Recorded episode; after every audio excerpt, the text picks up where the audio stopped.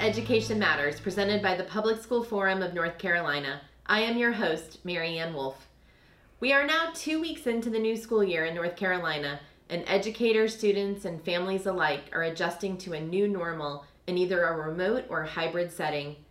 We will have the opportunity to hear from a superintendent, principal, and two students on how they are embracing this experience and ensuring that we have an effective culture to support our students, staff, families, and community. Building a culture does not just happen. It takes purposeful and consistent nurturing and engagement to support students in their academic, social, and emotional learning. Today, we are joined by two veteran education leaders who are leading the way for educators, families, and students. Dr. Bob Grimesey, Superintendent of Moore County Schools, and Dr. Carrie Tulbert, the Principal of Northview School in Iredell Statesville. While you both have phenomenal experience, I realize that this year is different than ever before. How would you describe your approach to school this year? Carrie? Wow, the approach to school this year is unlike any other I've done. I've been a middle school principal for 10 years now. This is the 10th school opening I've had, and I've dealt with um, problems that have popped up that I've never had to deal with before. And but it's a great humbling experience, um, and that's the same situation our teachers are in, dealing with issues that we've never had to think through before. Um, so it's definitely been an adventure, um, one that I know we'll look back on and think, "Wow, we did it, we made it, and we're going to get through it just fine." So. Great, and Bob. I would say from a superintendent standpoint, uh, Mary Ann, the challenge has been to uh, for us to support uh, our outstanding principals and people that are on the front lines of, of participating in what amounts to be a very historic time in North Carolina for public schools in all districts across the state. Uh, as I thought about this uh, uh, prior to our uh, visit today, uh, if I were to scale it down for those of us at the district level, we've had to pay specific attention to knowing the guidelines, the requirements, and the opportunities, assessing the needs and perceptions of our students and teachers and parents locally, and then come up with a plan that aligns those local perceptions with what those guidelines are based on what uh, uh, the North Carolina Department of Health and Human Services and the Department of Public Instruction and the governor tell us and then develop, a, take that plan, train and prepare our entire administrative team and our support staff, and then execute that plan, which we've been doing the last two days. And then from that point on, just assess and, and refine it as we go forward. Um, and other than that, just stay out of everybody's way as much as we can because they're doing a fantastic job. Well, and it's such an interesting time. Both both of you are opening both in a hybrid plan as well as have students that are um, remote learning fully. And with the focus that you've both always had on culture, it that also is very different in the current situation and with all the logistics you're having to think about. So I wonder if you could talk a little bit about how you've had to adapt that approach for school culture in the time of COVID. Bob? Well, in, in Moore County Schools since 2014, we've, we've had some of the most dramatic improvements on the North Carolina Teacher Working Condition Survey of, of many districts across the state. We went from dead last uh, on our composite score in 2014 to now second in our region on our composite score. And the best way to encapsulate um, our philosophy on culture is to refer to it as high touch, um, high connect, uh, spending a lot of time with people. And so, needless to say, in the context of a pandemic, we've had to shift from high touch to virtual connect. Uh, but we've also had to switch from uh, big picture, long term, continuous improvement to, I would say, learn what we need to know to ensure basic needs and get that information not too early, not too late, but just in time. So if you kind of think in terms of Maslow's hierarchy, um, our first responsibility during this implementation of our reopening is health, safety, managing fear, nutrition, fundamental access to learning, and then restoration of a sense of community.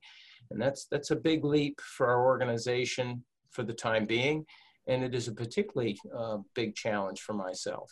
Carrie, I know this is something you've also focused heavily on. So, how have you had to adapt from a school leader perspective?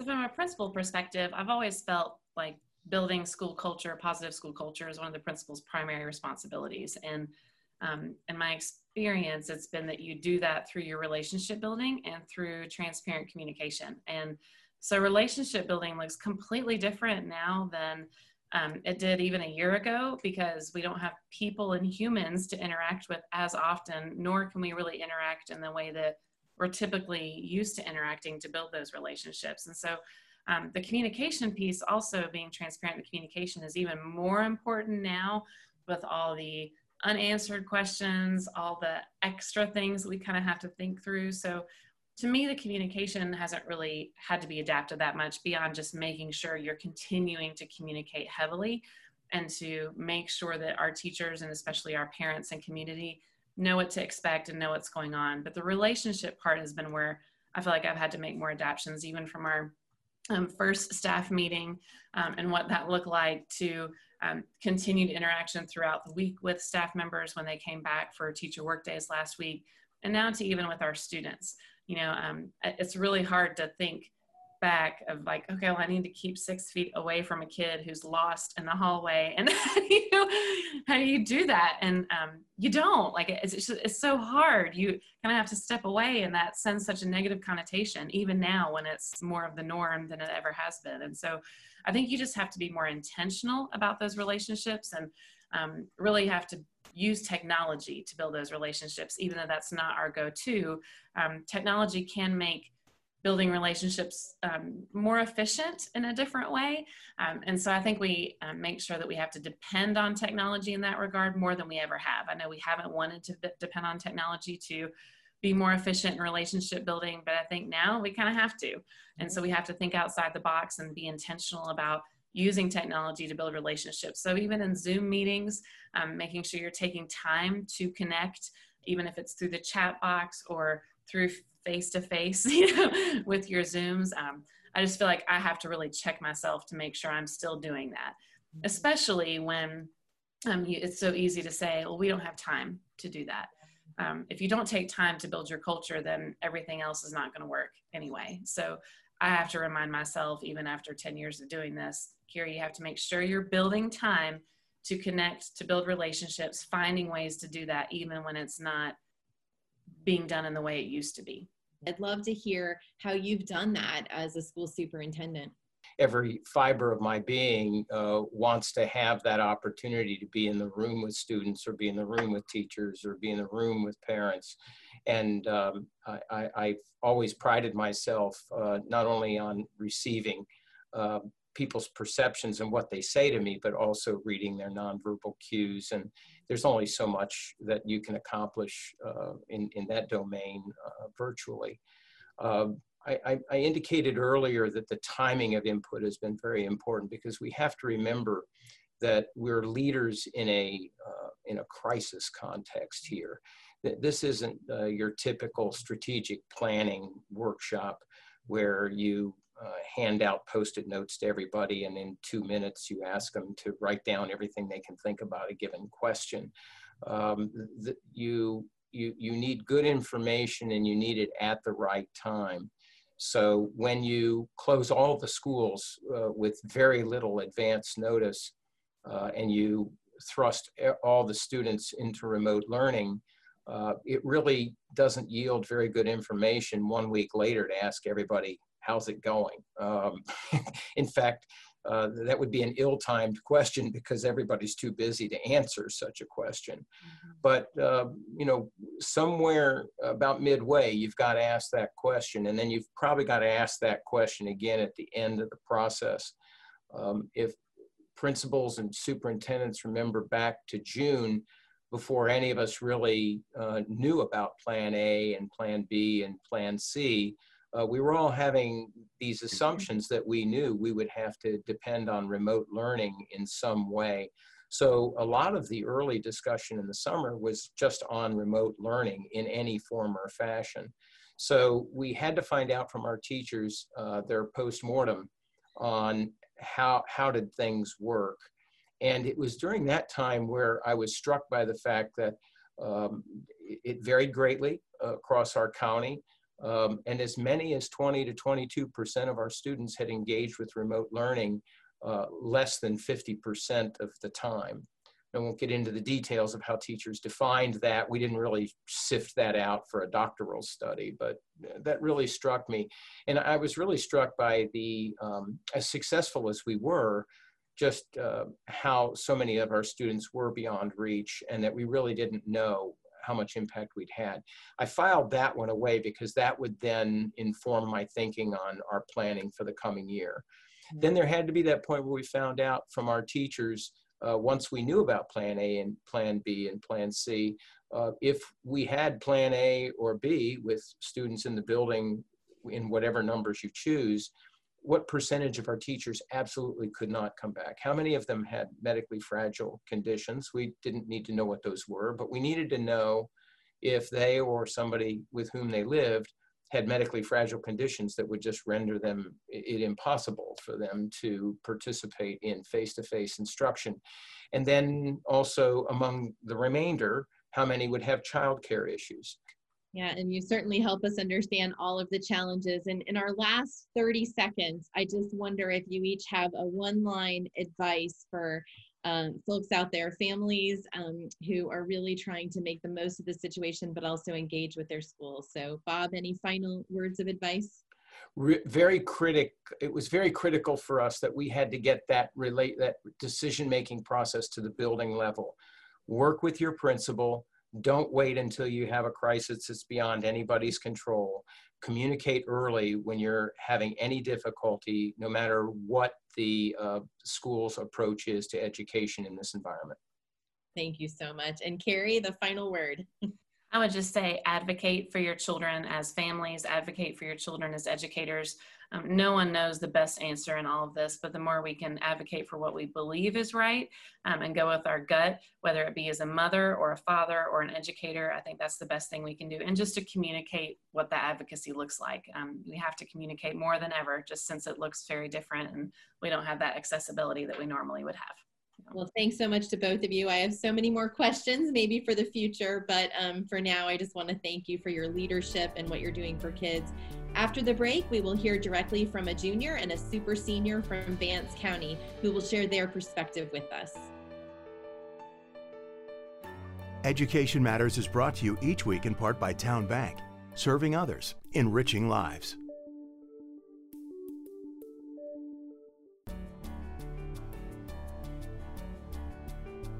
We are pleased to be joined today by two students from Vance County Early College High School. Welcome to Jorge Gomez, a super senior, and Ayanna Anderson, an 11th grader. Thanks so much for being here. Of course. I'd love to hear from both of you as we go into this new school year, and I know you've already started. Um, what do you expect school to be like this year, and how are you feeling about starting in the midst of COVID 19? Ayanna? Um, for this year, I really do. I really do expect us to be remote for majority of this year, and I'm kind of bummed about that because I wanted to experience junior year like at the school and not at home. But I mean, what can you do about it? And as far as like being in school in the middle of pandemic, I'm kind of I'm fine with being in school because I didn't want to miss school because of pandemic because you know I have goals when I get older and I didn't want to be like behind because of a pandemic. It's just the way that it's being handled as far as school goes. But as long as I get to go and participate, I'm fine with that. Okay, well, sounds like you're making making the most of, of the opportunity. Jorge, what are you expecting and how are you feeling about it? Yeah, I'm also feeling a little bit upset about it because I this is my uh, basically my last year at high school, and I really wanted to like make it a special one. And well, this is the year that we're applying for college, and since it's all remote learning, it's kind of like we have to do it all individually. And, you know, we don't have that kind of like sense of community that I was expecting, you know, when I get at this point for all of us to just be there for each other and to support each other. And yeah, I think that's going to, that it's all remote learning. I think it's going to make it a little bit more difficult. And also, like, yeah, in my case, uh, it's hard for me to concentrate at home. So I expect this year to be very challenging. That's a great point and actually leads right into my next question, which is what strategies will you use or have you used to be productive, but also to connect with others so that you do get more of a sense of community? I wonder, Jorge, if you could talk a little bit about that. So I try to like maintain like anything that would distract me away, like my phone. I try to like keep it like off or um kind of like make it feel like I am at school, like have a notebook or a pencil, you know, something that will give me that sense of me being at school. And yeah, I just try to keep everything quiet. Thank you. Ayanna, what about you? Have you found some strategies to connect with others or to make sure you're productive? I know you talked about goal setting already. Um, I agree with Jorge. With us being at home, it's like we don't have as much discipline as we would in school as far as like keeping technology away from ourselves or like keeping our attention span on a teacher.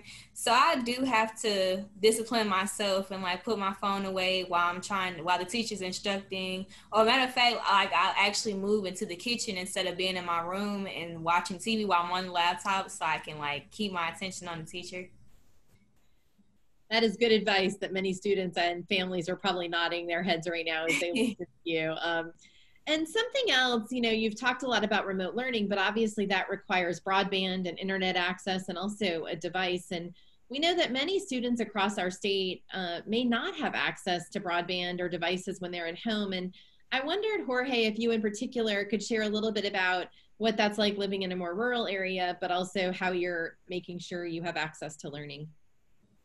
Yes, for me, since I live in a more rural area, it's hard to find a internet provider.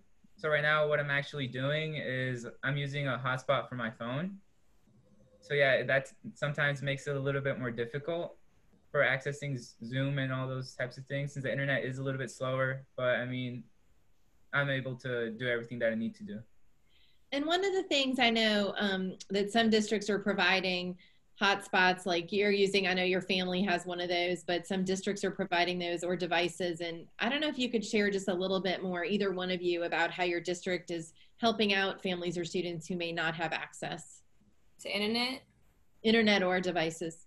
Um, i've seen facebook posts from vance county schools saying how they have buses projected around the county that um, have hotspots for internet as well as they're setting up they've been setting up before since before school started as school goes on they've been setting up um, meetings for students and parents to go retrieve a laptop for them to work on it. So yeah they're providing internet and both the internet and the technology as far as laptops and devices go. That's really helpful. I'm curious knowing that you were both um, you know in high school how you've been able to engage in extracurricular activities and have you been able to engage virtually in any of those? Um ayanna?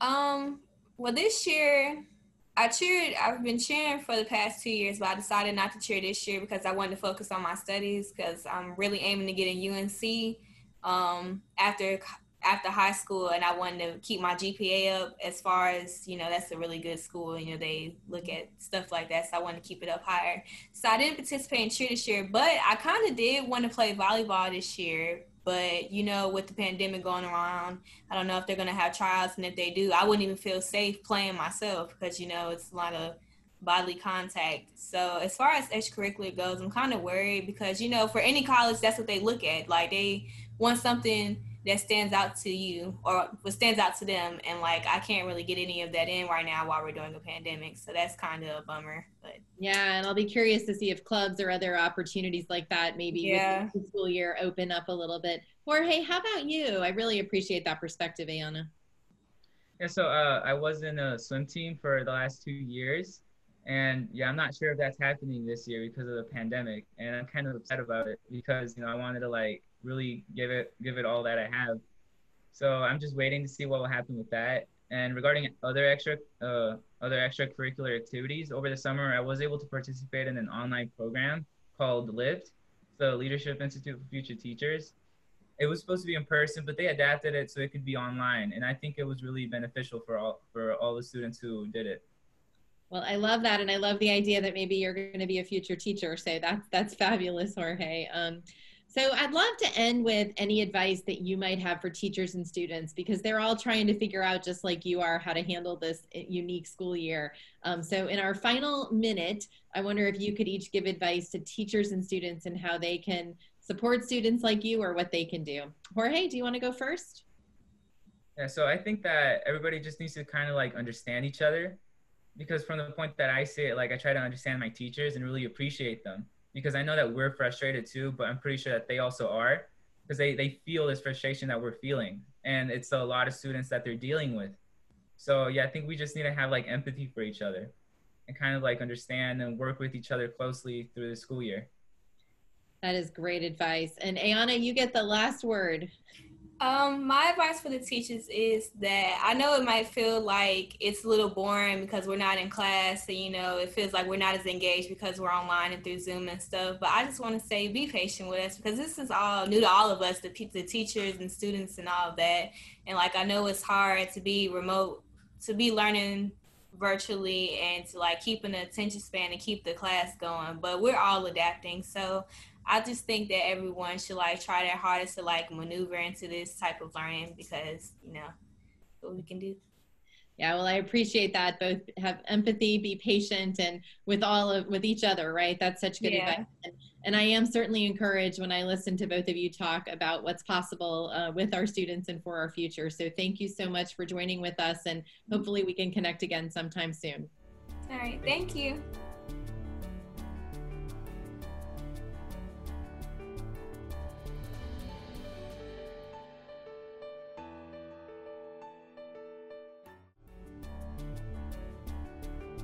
As I talked with doctors Grimesey and Tulbert and our Vance County students, Ayanna and Jorge, I was struck by the fact that they are not just talking about getting by as we engage in remote and hybrid learning this fall. They are talking about continuing to move forward and to make progress. In a time when so many people are trying to figure out how to do what we have always done in a new setting or a new way, these leaders, district, school, and student leaders, are each figuring out how to do much more than survive but rather to thrive along with and for those around them. I've often realized that I can get a sense of a school culture by walking inside the building and spending just a few minutes with students or teachers. You quickly hear, see, and experience whether there is ownership among the people in the building for the educational vision, by how the educators think and talk about their students. You might get a glimpse of what collaboration looks like and whether or not student work encourages agency and voice rather than remote instruction. You can see how classrooms react when guests and the principal walk into the room. Are they comfortable? Are they nervous? Do they want to interact? COVID 19 is changing how we build culture and how we even get to understand what a school or district's culture is like. However, it is only more important now than ever before. Distance can make people feel less connected, and teachers and principals having to learn as if they are new to their roles can make our staff feel even more vulnerable. As we go into the weeks and months ahead, Dr. Grimesey and Dr. Tulbert's words are here to remind us that culture is the key and the foundation. Having distributed leadership and ensuring that we seek, hear, and listen to input from our parents, students, community members, and teachers about how we are doing and what we need to consider have never been more important. School culture is the foundation that ensures that we see social and emotional learning as being important for all of the children and adults. Effective leaders understand that investing in building an effective culture is the work. It is critical to innovation, to understanding and respecting all learners, and addressing equity and the opportunity gap. School is back in session, and our students, staff, and families crave and need a strong culture and relationships. We know that there are frustrations and sadness about what is not or what is missed. It takes all of us working with the district and school leaders who strive to meet the needs of every child every day. It takes lawmakers and the business community to act quickly to improve broadband infrastructure. We can do this by being a part of the solution and the community. Thank you for taking time with us to learn and think about education. That's all for today, and we'll see you next week.